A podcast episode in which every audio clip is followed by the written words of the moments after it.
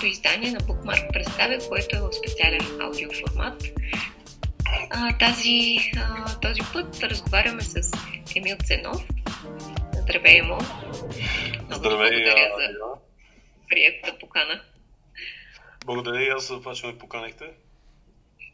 Ти си безкрайно интересен човек, така че наистина благодарността е изцяло от наша страна. За тези от вас, които знаят по-малко за Емо, ще си позволя така да разговарям с теб, защото да. а, се познаваме от преди. Благодаря ти.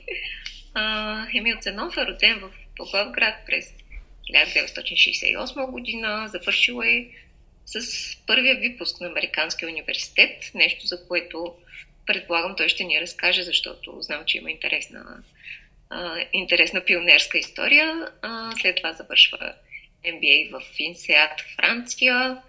Работила в областта на маркетинга и стратегията на Благоевград, Българта пак, Philips, OMV и австрийската фирма за производство на сателитни двигатели Enpotion. В момента преподава в няколко австрийски университета и управлява фирмата за маркетингови консултации Optimus Consulting. Не на последно място по важност е автор на три книги на български и английски язик и за всичко това ще си говорим днес. Преди да дам думата на Емо, ще ви кажа няколко неща за аудиосъбитието, тъй като това е нов формат за страниците в LinkedIn, а, макар и не напълно непозната за ползвателите на социалните мрежи.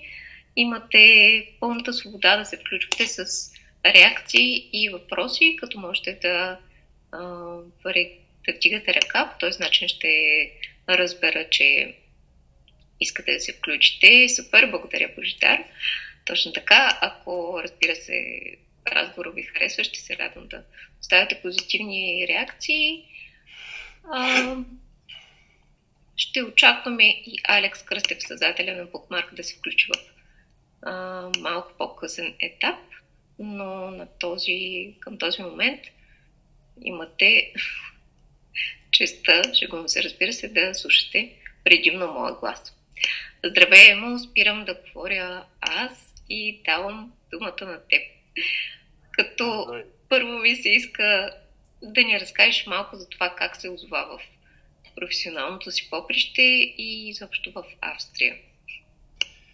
А, Всъщност трябва да кажа, че а, темата на първата ми книга Боговете на града беше именно за случайността. Понякога в а, живота ни всъщност много често случайността играе а, голяма роля, въпреки че в много чести случаи става въпрос за управлявана случайност. Тоест човек блъска, така да се каже, съдбата си в една или друга посока с други свои действия.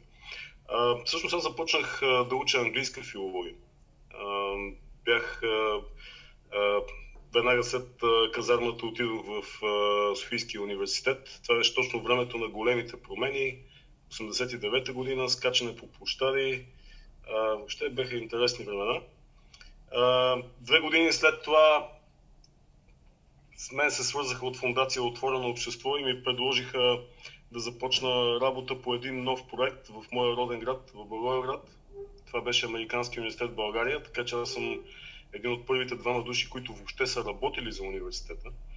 А, ние тогава имахме тежката задача да помогнем за основаването му за по-малко от 5 месеца, защото започнахме в началото на 1991 година и трябваше да бъде отворен в началото на есента. Организирахме първите изпити, регистрирахме университета, занимавахме се с, с сгради и какви ли не неща. И тогава реших всъщност, че по-добре да се занимавам с бизнес и че ми, защото все пак това беше първото, така да се каже, liberal arts училище, висше училище в България, което даваше възможността да, да бъдеш обучен по западен начин. И започнах да уча там. В един момент видях, че се справям а, доста прилично и всъщност поднових а, образованието си в София, така че учех редовно в Благоевград и задочно в София. А, 90, в същото време а, започнахме и няколко проекта в, а, в самия Американски университет а, с а, Христо Грозев, който е доста известен журналист в момента с много награди. А, направихме заедно и с, него и с още няколко души.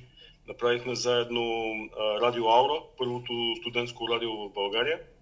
Аз се занимавах с маркетинга на радиото. След завършването на университета тъй като бях стипендиант на Благоевград БТ, най-голямото предприятие в областта на в холдинга на Булгар Табак. Започнах да работя в маркетинга. Ние бяхме това поколение, може да се каже, първите маркетингови специалисти. Просто нямаше никой преди нас, от който да се учим. Все пак България беше планова економика. И за нас беше... Всичко, което... Извинявай, извинявай, че те прекъсвам, всичко, което разказваш до момента е, е изключително пионерско. Дори в момента, ако професията маркетинг е една от най-популярните в... Нали, ако говорим за българския пазар, тогава, тогава не е било така, със сигурност. Така че не, не. това е доста впечатляващо. Ами, ами за мен, примерно, основната задача на Българът БТ беше да убедя ръководството на а, фирмата, което се състоеше 100% от инженери, защото в една планова економика основната задача е да произвеждаш ефтино в големи количества. Общо взето без да ти пука много за клиентите. Защото клиентите нямат избор, избора си ти. Само, че когато влезат и много други фирми на пазара, ние тогава влизаха фирми от типа на Филип Морис, на Reynolds, на а, ние трябваше да състезаваме с големи брандове. И точно за това, когато пуснах, пуснахме първия бранд леки цигари на пазара, Горна Джумая Light, за нас беше много интересен експеримент и всъщност моя бюджет тогава беше около 100 000 долара, което звучи много, но реално дори тогава не бяха твърде много пари за телевизионна реклама, например. Само, че ние успяхме да направим толкова голям, а, а, така да се каже, впечатление на пазара, импакт, че а, Горна Джумея успя да се наложи като предпочитана марка леки цигари на пазара и до ден днешен. И практически успяхме да възвърнем десеторно парите още първата година, което за нов бранд е изключително постижение, между другото. Така че а, беше интересно, особено в областта на пазарни изследвания да започнем да правим, да се научим да разбираме клиентите и така нататък. След което а, реших а, да продължа образованието си на магистърско ниво в а, бизнеса и завърших а, MBA в INSEAD в Фонтенбо, в Франция, което е доста известно бизнес училище. Между другото, негов а, декан в момента е българин, доста време, Илян Михов, много известен а, наш економист. А, и след това, всъщност, а, получих оферта за работа в а, Виена, в Австрия, където съм вече 22 години. А, работех в, а, първоначално в Philips, където отговарях а, а, за стратегията и пазарните изследвания на отдела за домашни потреби, т.е. и лична грижа, неща като самовъзначки, кафемашини и така нататък. В 33 държави, всъщност това беше един бизнес от порядъка на примерно 300 милиона евро оборот годишен. След което Филипс реши да се, реши да се премести в Дубай, аз реших да остана в Виена и работих 7 години като а, начало на маркетинга на а, маслата и индустриални автомобилни масла на ОМВ, знаете, най-голямата австрийска фирма, която има и солидно присъствие в България. След което пак през 2014 година нашия отдел беше продаден на Лукойл. Аз реших да продължа по друг начин и започнах да се занимавам с преподаване и консултантска дейност през 2019 година а, станах а, а, шеф на маркетинга на една много иновативна австрийска фирма, която е в а, Space индустрията, в космоса, а, която произвежда тръстъри или двигатели, сателитни двигатели, които са базирани на Индии, на горят метала Индии. Изключително интересен бизнес. Фирмата има над 130 над 130 а, двигателя в космоса. Примерно всеки път, когато видите изстрелване на SpaceX, на, на Илон Мъск ракетите, обикновено на тях има по 20-25 сателита с на Impulsion. А, през 2000, тази година всъщност реших да започна пак а, своя собствен а, бизнес и в момента а, се занимавам с а, маркетингови консултации и обучения. Фирмата ми се казва, както каза, Optimus Consulting. Това е, накратко. Надявам се, че съм успял да обобщя. да, резюмето е така повече от впечатляващо. Аз чудя какви са, какви са качествата, които според теб са те входили в а, започването на всички тези нови неща? Какво, какво според теб е важно за един маркетолог да бъде добър, а не посредствен? Това е един чудесен въпрос и аз често го дискутирам с моите студенти, защото, както и ти спомена, аз преподавам в няколко университета в Webster, в FH Wien, IMC, FH Кремс, преподавал съм и в Китай. Според мен има няколко много ключови качества. Първото нещо е един маркетир, или както казваме на български маркетолог, не съм много сигурен дали това е точният термин, но а, да кажем човек, който се занимава с маркетинг, е mm-hmm. да бъде любопитен. Трябва, трябва да си любопитен към света около теб. Трябва да си задаваш въпроса защо. И аз това се опитвам да науча моите студенти. Всеки път, когато виждат нещо, че се случва в бизнеса или с някоя марка, да си задават въпроса за какво го правят, какво, какво е движещата цел за нея. Другия много важен, много важен критерий, много важно умение, което трябва да имаш е подреденост. Маркетинга се базира на процеси. Трябва да знаеш как да организираш тези процеси, защото маркетинга не е само, не е само снимане на реклами на тропически острови или кул събития или така нататък. Има го и това, разбира се. Много често, когато питам моите студенти, те казват, обикновено това са първите им отговори. Маркетинга е реклама или маркетинга е продажба. Маркетинга е всичко това, всъщност. И а, маркетинга е да си представим, ако, да кажем, а, един бизнес е един организъм с различни органи, да речеме логистика, финанси и така нататък. А, и ако кажем, че менеджмента, да речем, е мозъкът на този организъм, то маркетинга е кръвта, която свързва всичките тези органи. Той прави информацията и а, а, движи нещата напред. Просто прави едно цяло този организъм. А, така че е много важно да има, да има подреденост в тези процеси и тези процеси да бъдат на лице. Това е първото нещо, което а, една фирма сериозна за своя маркетинг трябва да направи. Другото много важно умение е да, умението да мислиш стратегически, да мислиш с години напред. Най-малкото в базата на стратегическия хоризонт, който си си поставил. Това е много важно умение. Не да мислиш само за това какво ще ти донесе, примерно, една промоция, дали ще ти донесе продажби днес, но въпросът е как ще се отрази тя на бранда ти, да речем, в дългосрочен план. И не на последно място, това, което искам да кажа е всички, които се занимават с маркетинг, това е абсолютно задължително условие. Трябва да имат здрав разум. На английски, което се казва common sense. Нямаш ли го това нещо, по-добре не се занимава. Наистина, защото, защото трябва, всяко нещо, което правим, трябва да има смисъл, в крайна сметка. И да не повтаряме едни и същи грешки. Разбира се, окей е да се сгреши, но когато едно нещо се повтори три пъти, да речем, вече явно, че има някакъв, някакъв проблем и здравият разум казва не го повтаряй. Това е. Да, страхотно. А, според теб а, социалните мрежи по-лесно или по-трудно направиха успешното прилагане на всичко това, което, което спомена. Ти си работил в ерата преди социалните мрежи и в момента си активен, включително и като преподавател. Каква е според теб, какво е влиянието им, по-скоро положително или не? Да, Диля.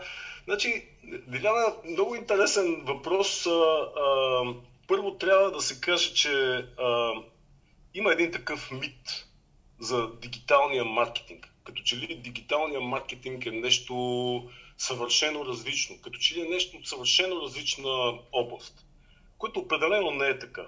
Принципите на маркетинга са същите. В крайна сметка ти искаш да създадеш принадена стойност на някакви продукти и да ги продадеш на възможно най-голям брой хора с най-голяма печал. Принцип е един и същи. Дигиталният канал е просто канал. Да, има много особености, наистина не е лесно да бъде управляван, но си е канал, като всички останали. И трябва да се обележи, че в... това е човешката природа. Ние търсим бързи и лесни решения. Ние търсим панацея. И беше много лесно в един момент този дигиталните канали да бъдат представени като някаква панацея. Тоест да кажеш, да, ти ако си направиш а, а, социалните медии, да кажем, а, а, окей, и ти ще спечелиш. Това определено не е задължително. Определено не е задължително. А, те са много мощен комуникационен канал, но имат няколко сериозни проблеми за фирмите. Много големи предизвикателства за тях. А, първо, не е много лесно да измериш ефективността на социалните а, мрежи. Всяка фирма се опитва да вкарва някакви а, Key Performance Indicators, някакви KPIs, но, но как се измерват е доста, така да кажем, а, тема на дебат. А, после изключително голям проблем е, че в социалните медии е много трудно да контролираш наратива, да контролираш разговор. Защото е много лесно да бъдат казани негативни неща за теб, които след това да бъдат а, умножени, да бъдат мултиплицирани многократно. И ти да изгубиш в един момент. А, даже има някои фирми, които наистина се отказаха от канали, примерно от Фейсбук, просто решиха да не бъдат там, за да не бъдат атакувани. И това е много, много интересен казус. Как го решаваме този казус? А, после много от тези мрежи са специфични за страните. Например, за, за Китай WeChat, за, който е много по-голям от всички останали западни социални мрежи в Китай. Или, примерно в Русия, ВКонтакте. А, това означава, че ти ако искаш да си там, ти трябва да имаш хора, които са посветени само на това нещо. Тоест трябва или да работиш с фирми, които наистина познават бизнеса ти и знаят а, а, как могат да, да управляват този наратив от а, твое име, което въобще не е толкова лесно а, да ги намериш. Така че а, се изискват много усилия, за да поддържаш а, присъствие. Разбира се, те дават и много възможности. Примерно много фирми в момента управляват сервиза си.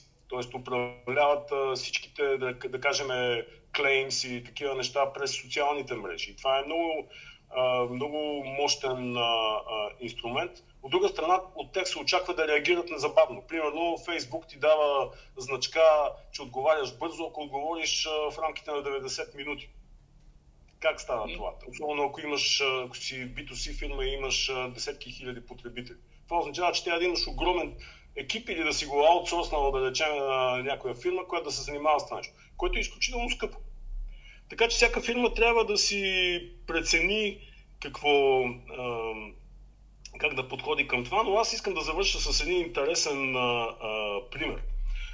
Социалните мрежи до голяма степен промениха и психологията, но и начинът по който а, комуникираме с а, а, крайния потребител. Е, ще ти дам един интересен пример. А, водех един клас по комуникации в един от университетите и попитах студентите, добре, в крайна сметка някой от вас някога купувал ли си е нещо през Фейсбук, примерно, или Инстаграм. Примерно, показва ти поп-ап и ти си купуваш. И почти всички студенти казаха, а не, никога, или а, един-два пъти, или нещо от този тип. Мога ли теб да те питам, Диляна, ти купуваш ли си така неща? Признавам, че се повлиявала съм се от реклами, да, но съм доста по-чувствителна, предвид, че това е част от работата ми. Така. И, и както казвам, всичките, почти всички студенти казаха, а, не, не, рядко и така нататък. Една студентка, мисля, че беше от Румъния, каза, ами аз само така купувам. Аз по друг начин не купувам. Влизам в Фейсбук, каквото ми покаже, аз кликам на него и го купувам. Разбира се, това леко ни потресе, това леко ни потреса и ние, аз я попитах, добре, защо? И тя даде един много интересен отговор. Тя каза, защото те ме познават по-добре, отколкото аз познавам самата себе си. Трябва да се замислим Интересно за... Интересно наблюдение. А, така. Но след това се питах нещо друго. Добре, ако утре има, да речем, слънчево изригване и всички сървъри паднат и няма интернет, какво ще правиш ти? Тя ме погледна право в очите и каза, аз ще умра от глад. Това Че си показал най-големия страх в... Да, но, но това е състоянието на цивилизацията. Дали ни харесва или не, ние трябва да се справим с него. Това е. Така е, да. Аз за това, нали, задавайки въпроса си по-скоро, а, нали, не го зададах с идеята да ползваме ли социални мрежи или не. По-скоро въпросът е на къде отиваме. Но да, че, че начерта доста, доста добра картина. М- може би наистина всяка компания според спецификата на ней, нейната на нейния бизнес трябва да преценява къде и, къде и как да използва ресурсите си. Mm-hmm. Ам, в миналата, миналия разговор а, фокус на, раз, на срещата ни беше B2B инфлуенсър маркетинга и ми е любопитно от твоя академичен и корпоративен опит.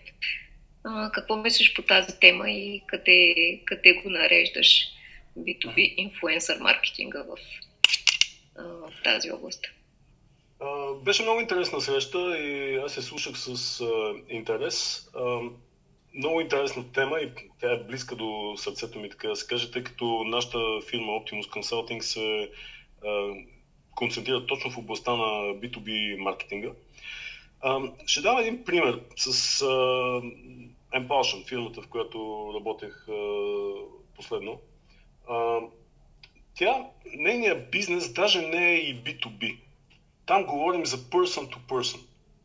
Тоест, говорим за а, решения, които се взимат на базата на това какво доверие имаш на човека срещу теб. И обикновено го познаваш лично. Защото става въпрос за наука от много висок а, клас.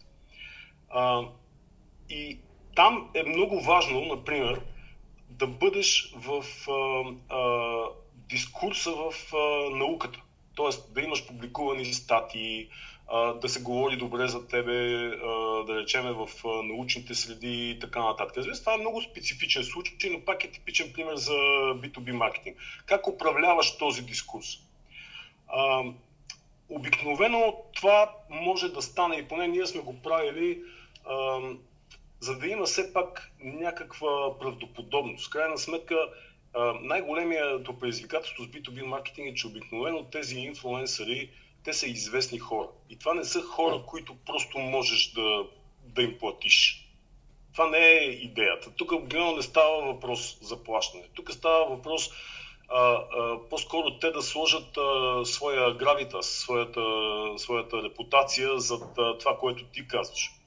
И това обикновено се случва, а, както казах, с такива ивенти от типа на, да речем, конференции или а, някакви други събития, където има доклади, white paper и такива неща.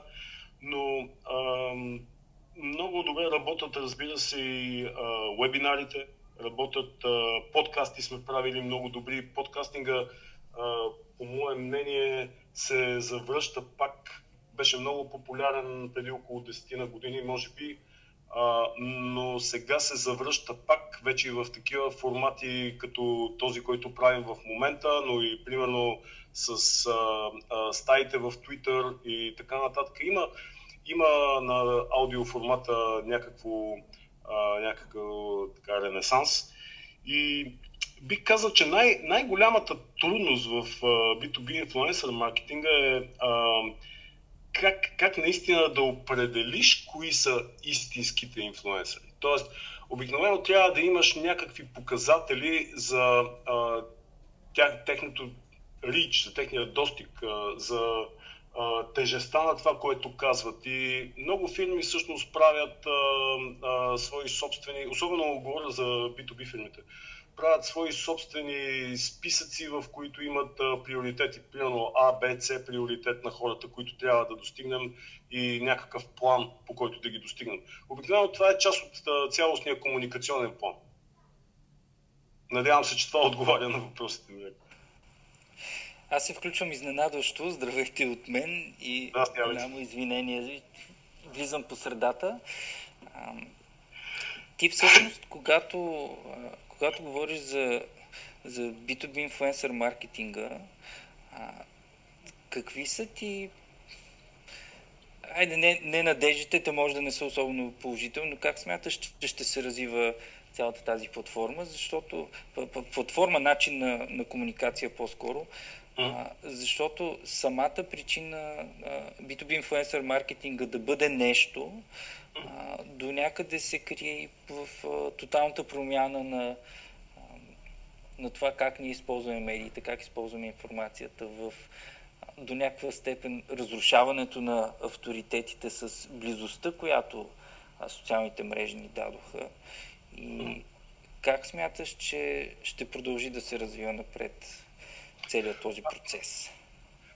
Ти каза нещо много интересно за разрушаването на авторитетите. Тук има точно това е деликатната граница, защото ако говориш за инфлуенсър в областта на B2B, може да се каже, че до голяма степен, колкото този човек е по експониран, така да се каже, колкото по-често се появява, толкова до голяма степен може да се очаква и ерозия на този авторитет. Така че е много, много важно и, и има някои хора, които ти ги възприемаш наистина като нещо, като нещо, а, като някакви експерти в областта или така нататък, но всъщност с всяко следващо тяхно появяване, а, всеки ендорсмент, всеки, всяка похвала, която правят за една или друга фирма, почваш да ги приемаш с все по-голяма подозрителност. Така че е много интересно как ще се направи това нещо. Аз очаквам, и между другото това го забелязваме в някои индустрии, примерно в Space, индустрията се забелязва, очаквам да се появят платформи, които именно да предлагат посредничество а, с а, B2B а, инфлуенсъри под една или друга форма. Като бъдеще. И става въпрос тия платформи да бъдат а, по-конкретизирани, защото в момента те още, общо взето нямат, имат такива платформи, но нямат много ясен бизнес модел. Тоест как, как да бъдат монетизирани и така нататък. Но правят се експерименти в момента и мисля, че ще се стигне до някакво кристализиране в следващите няколко години. Това поне е мнението ми. Чудесно ми звучи. Ние следим го доста изкъсо, като признавам тук като част от планирано а, развитие за за нас, като, за Bookmark като агенция. И, говорейки си за авторитети, ти си супер звезда в българския Twitter. И... О, да. А, подходящ ли е според теб Twitter като канал за, за B2B маркетинг? А, първо да кажа, според мен, според мен в българския Twitter супер звезди от този смисъл, който ги има в американския Twitter, да речем Илон Мъск или така нататък, няма. Може да се каже, че, освен ако не броим Божидар Божанов, бившия министр на електронното управление, който определено има така гравитас около него и, и е следван от много хора. А, и причините пак зависи къде. А, ако говорим за световен мащаб, повечето фирми, които познавам, са активни, става въпрос, ако говорим специално за B2B маркетинг, са активни в LinkedIn и в Twitter, в тези две мрежи. Много от тях експериментират с а, неща от типа на TikTok, на Instagram и така нататък, но има едно такова естествено противоречие между имиджа, който се опитваш да си направиш като сериозна индустриална фирма, например, и самото ти присъствие в тези канали. И много, и много фирми, много фирми да не кажем, че въобще не ги разбират. Просто са хората в тях са от различно поколение и не могат да разберат, да речеме, как работи TikTok. И, и не искат да бъдат там. Това е нормално. Но в Twitter, а, Twitter може да бъде подходящ, а, но е изключително важно да имаш екип, който наистина разбира как работят нещата в Twitter. Защото Twitter има много особена, а, свой особен език, свои правила, свои митове, свои герои и така нататък. Има, има няколко положителни примера, може би ти го знаеш, един от тях е акаунта на Ryanair, който е известен с чувството си за хумор. Тоест те не се приемат на прекалено сериозно, което не им пречи да бъдат много активни и да промотират бранда си, да промотират своите услуги и така нататък. Но трябва да знаеш как да го направиш. Само да публи... много, много фирми всъщност са на Twitter само за да публикуват официални съобщения. Примерно, елате и ще се чуеме днес в еди колко си часа, ще имаме среща с Емил, например. Но това работи като комуникационен канал, но за налагането на имиджи на такива неща може би не е чак толкова а, успешно. Освен това не забравяме самите ограничения на Twitter, който все пак а, доскоро предлагаше само 140 знака, после мина на 280, с които не можеш да кажеш прекалено много, т.е. трябва да знаеш да работиш с емотикони и така нататък. И, и има наистина много специфични неща в него. Но ако се управлява правилно, може да бъде много мощен инструмент. Например, аз правих наскоро а, специално обучение за работа в Twitter за една българска фирма и те бяха наистина, наистина доволни от резултата и мисля, че го прилагат много успешно на практика. Това ми звучи като страхотен сигнал за за потенциала, който БГ Твитъра има. И тук е следващия ми въпрос към теб. Трябва да признаем сега на, на нашата аудитория, че а, с, аз лично разбрах твоя хендъл, както се казваше от зората на, на Twitter, кой е. Винаги съм се чудил кой е този генерал. А, буквално миналата седмица. А, и на мен ми се струва, аз съм от повече от 10 години в, регистриран в Twitter, няма да казвам в Twitter, а, но ми се струва, че след като първите 5-6 години достигна до а, една граница от, не знам, около 200 000 потребители, от които не е много голяма част активни, до там общо взето поприключи. И не знам дали са верни наблюденията ми, защото все пак трябва да си кажем, че брой регистрирани потребители не означава брой активни потребители, нито брой реални потребители. А, та, а, защо според теб извън доста сериозния брой фалшиви профили, които се появиха последните няколко години, BG Twitter не успя да се разшири? Да, но чудесен въпрос и по който имам лични наблюдения, както ти каза, а, не само много причини. Първо, аз много често правя там изследвания. Тоест, ние правиме изследвания. На последното изследване, което направих, отговориха почти 1500 души, което е една доста представителна извадка, специално за BG Twitter. Така че мисля, че го познавам наистина добре този канал. Но а, няколко, няколко неща. Първо, преценките са доста оптимистични. Няма 200 000 потребители на Twitter. Последните официални данни бяха за около 100 000, от които обаче един наш приятел направи, направи специален тул, с който всъщност преброи всички, всички акаунти, които твитят на български. И се оказа, че тези, които твитят на български сравнително редовно, мисля, че един път месечно, са около 20 000, не повече.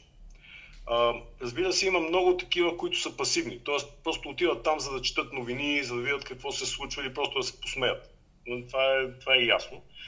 А, но факт е, че в България Twitter от социалните мрежи е само около 3,3% от а, а, рекламната аудитория. Тоест, advertising audience е 3,3%. А, мисля, че причините са няколко. Първо е така нареченото наследство, защото в социалните медии имаш много силен предимство на първи, first mover advantage. Twitter влезе сравнително късно и не беше промотиран от самата майка в САЩ твърде активно на българския пазар. И когато, и когато дойде, вече се бяха настанили много стабилно а, мрежи като Фейсбук, а, да не подценяваме също така и канали от типа на Viber, например.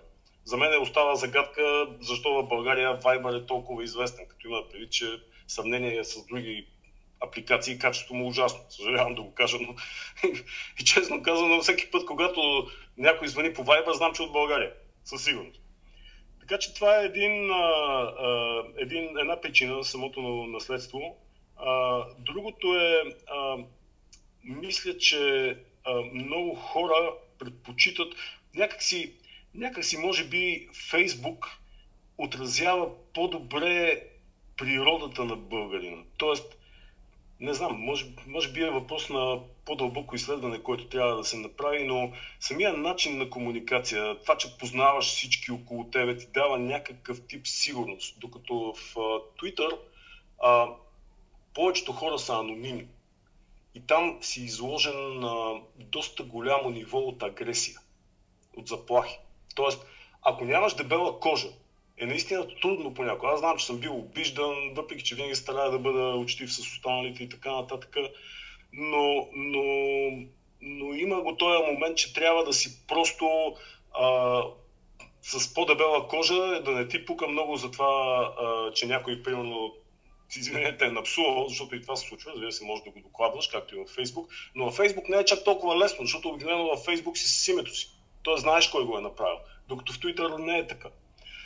От друга страна, трябва да отбележа, че в Twitter срещнах наистина великолепни хора и направих чудесни запознанства. Всъщност тази вечер ще се виждаме с виенската група от Twitter, ще имаме вечеря.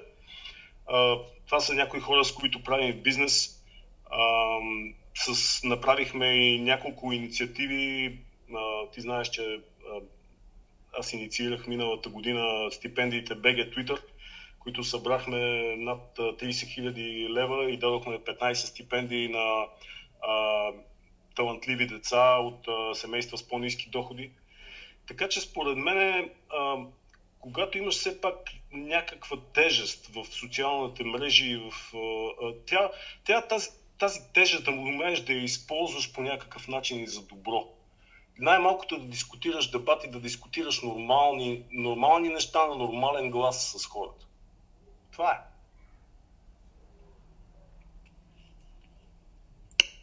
Страхотно послание. Това е винаги нещо, което и ние проповядваме, че това, което си научил и това, в което си добър, в крайна сметка го използвай и за добро.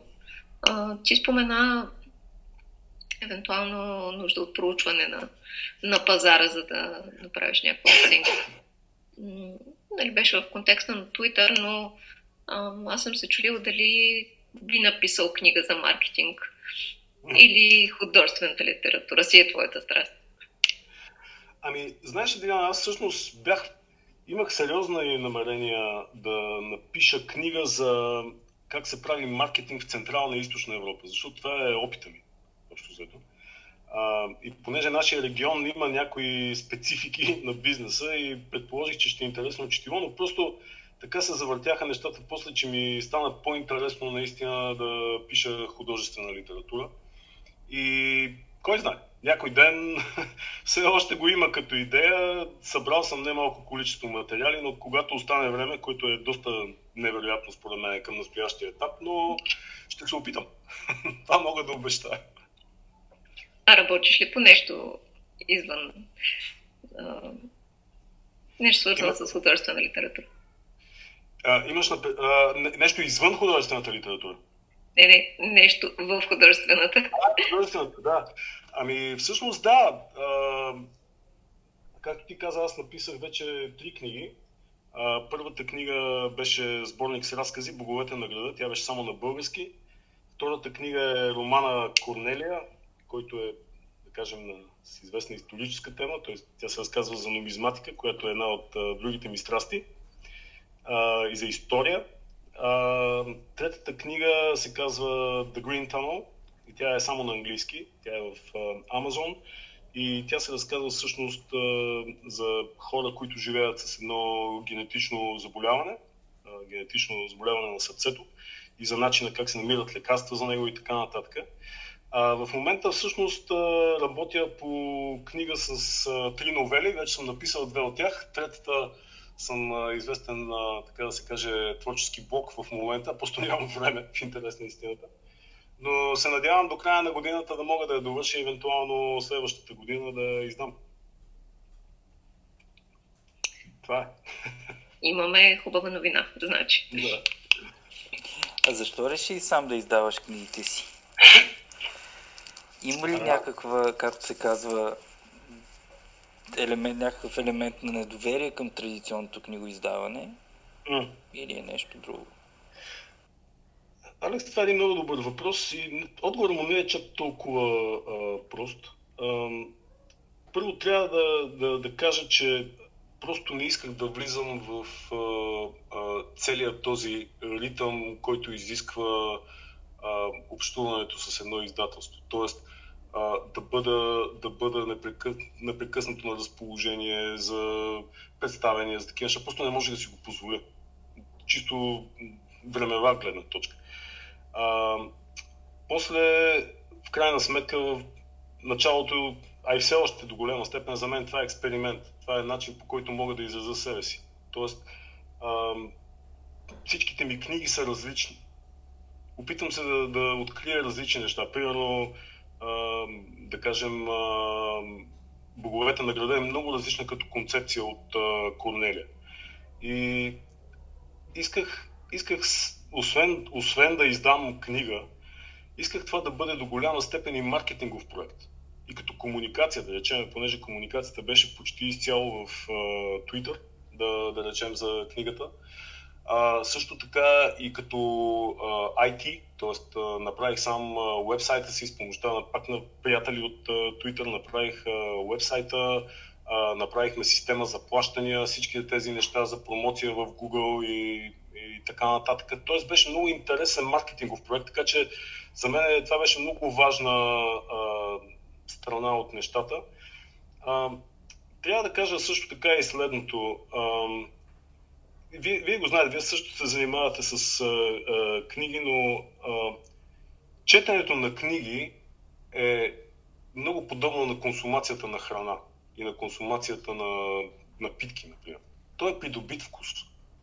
Тоест, човек не се ражда, не се ражда с вродено предпочитание а, към една или друг стил или книга. Разбира се, той се изгражда с четенето, но а, не може да подценявате а, влиянието, което имат околната среда.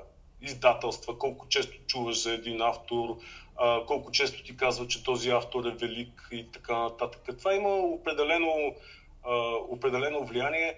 И някак си инстинктивно мисля, че аз се опитвах да го избегна това нещо. Просто се иска книгите ми да бъдат харесани просто заради това, което са, ако, ако са харесани. Защото трябва да кажа, че писането на книги е а, една от най-демократичните дейности. За писане на книги ти трябва един лист и един химикал или компютър в днешно време. Това е.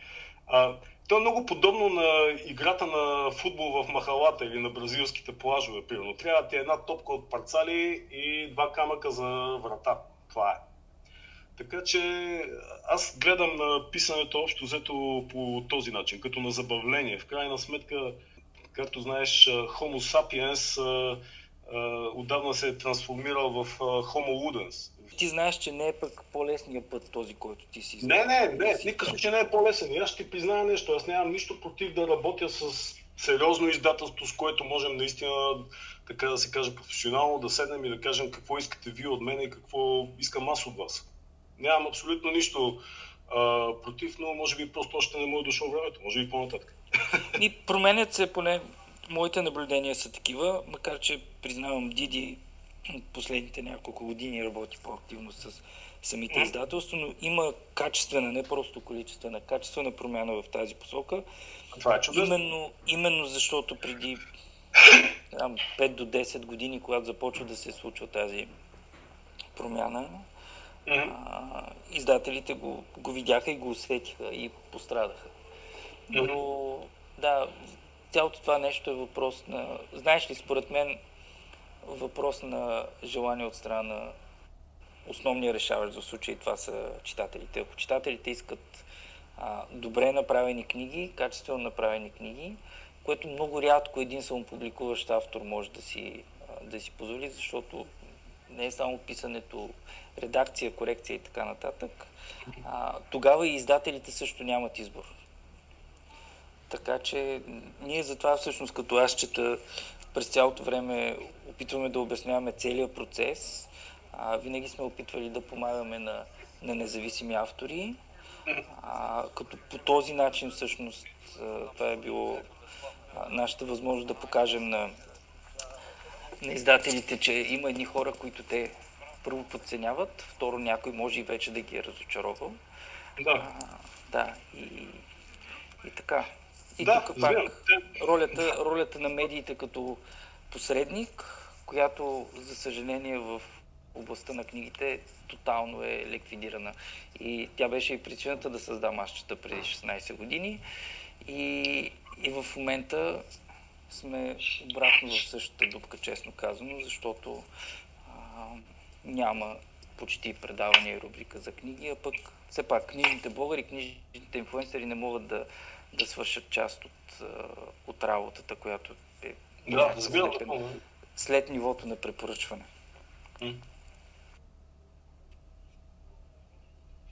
Основният коректив наистина са читателите, които са, които са затрупани в днешно време а, и точно защото има такова демократизиране на пазара, което не, не окачествявам като добро или лошо, макар че си имам мнение, всъщност а, ни поставя изискването да бъдем по-критични.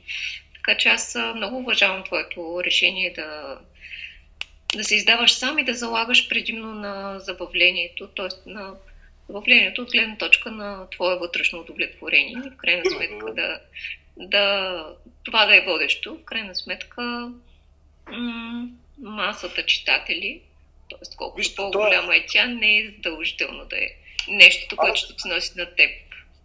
Алекс каза нещо много интересно за а, самия процес, който е доста сложен. Аз трябваше да науча много неща, примерно а, как се работи с редактор. Примерно за последната ми книга работих с, а, която е на английски, работих с а, една американка, която е професионален редактор и е била ревюър в Нью Йорк Таймс. Имаше определена разлика. Определен разлика. Но, примерно, как да направиш колицата си. Примерно, за колицата работех с професионален дизайнер и беше изключително интересен процес. пак от Twitter, между другото, срещахме, както казах, много мощна платформа за професионални контакти. Така че много, много интересно, но пак само да завърша. А, а, би ми било интересно да видя и обратната страна, как се работи с а, издателство. Защо не? Ако някой има интерес да се обади. Лошата новина, в, лошата новина в случая е, че в момента издателите са в Франкфурт на най-големия панер на книгата в, в света, където се продават и купуват права. Няма, да, да. няма шанс за, е, за надяваме, че слушат Ще имат възможност да чуят разговора в подкаста ни, така че има надежда. Но да, значи очакваме и този експеримент от теб. Да, абсолютно. А, аз а, бих искала да те питам за една книжна препоръка, която да. би дал на нашите слушатели. Каквато и да е област, документална книга или пък художествена, нещо, което първо ти идва на ум. Коя книга а, ми идва на ум? А... Да, нещо, което те впечатлило силно. Много добър въпрос. Зависи в коя, в коя област, разбира се. Маркетинг има толкова много добри книги, че просто не ми се иска да започвам там. Но, но за мен винаги съм се възхищавал на разказите на Мопасан. И смятам, че всеки, който иска да занимава по някаква форма с литература, трябва да започне от там. Защото това е истински пример как се пише а, на Гидеон Мопасан. Независимо кой е, всички са му хубави. От гледна точка на наистина добре написана книга, много обичам книгите на Бил Брайсън, например, и кратка история на почти всичко е направо задължителна книга за всички. Препоръчах и на децата си, и на много други хора. И тя е съмително стара книга, при 20 на години написана, но е все така актуална и прави много интересен мост между науката и реалния живот. По много добре написан начин. Но както казваш, може да си говорим дълго време за, за такива неща. Така, една, да кажа, да кажа и една, една бизнес книга. Всъщност тя е написана от а, един а, мой професор от а, Инсеат, Спирос Макридакис, а, която се нарича Dance with Chance.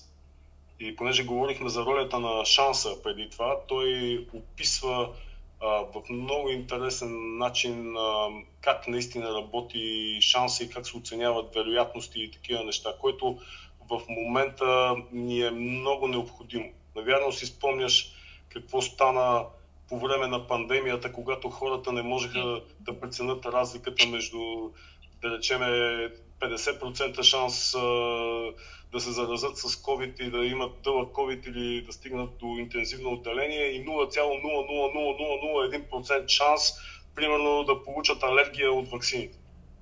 И, и това е сериозен проблем. Така че тази книга е определено е препоръчителна.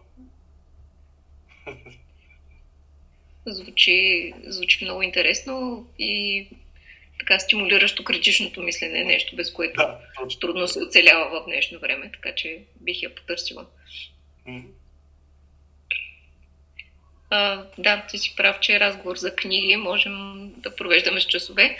Може би ще бъде в отделен разговор. Надявам се.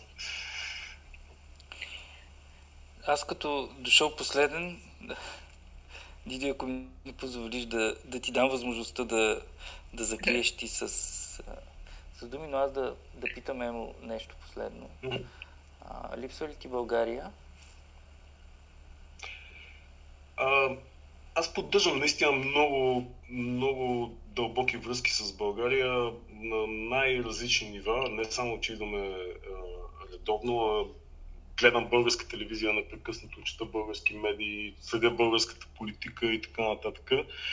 Разбира се, че България не липсва. Ние сме, ние сме българи, ние сме родени там, въпреки че живеем от повече, може да се каже, половината от съзнателния си живот в Австрия, неизбежно, неизбежно ни липсва и специално аз се опитам да направя всичко възможно България да тръгне в правилната посока което, както се вижда от събитията в последната година, няма да е лесен процес и навярно ще е много, много дълъг процес. Но много е важно всеки от нас да прави правилните неща за самите нас. Тоест, това е, това е основното нещо. Ти направи правилното нещо, ако всеки го направи, нещата ще бъдат по-добре. Мен ми се иска да не казвам нищо по-умно от това, което ти каза, защото за завършък на днешната среща е а, просто прекрасен финал. Благодаря ти от сърце за това, че отдели от времето си и се включи в нашия LinkedIn аудио ивент. Благодаря на всички, които бяха с нас през цялото време. Надявам се а, да сме направили деня ви малко по-хубав.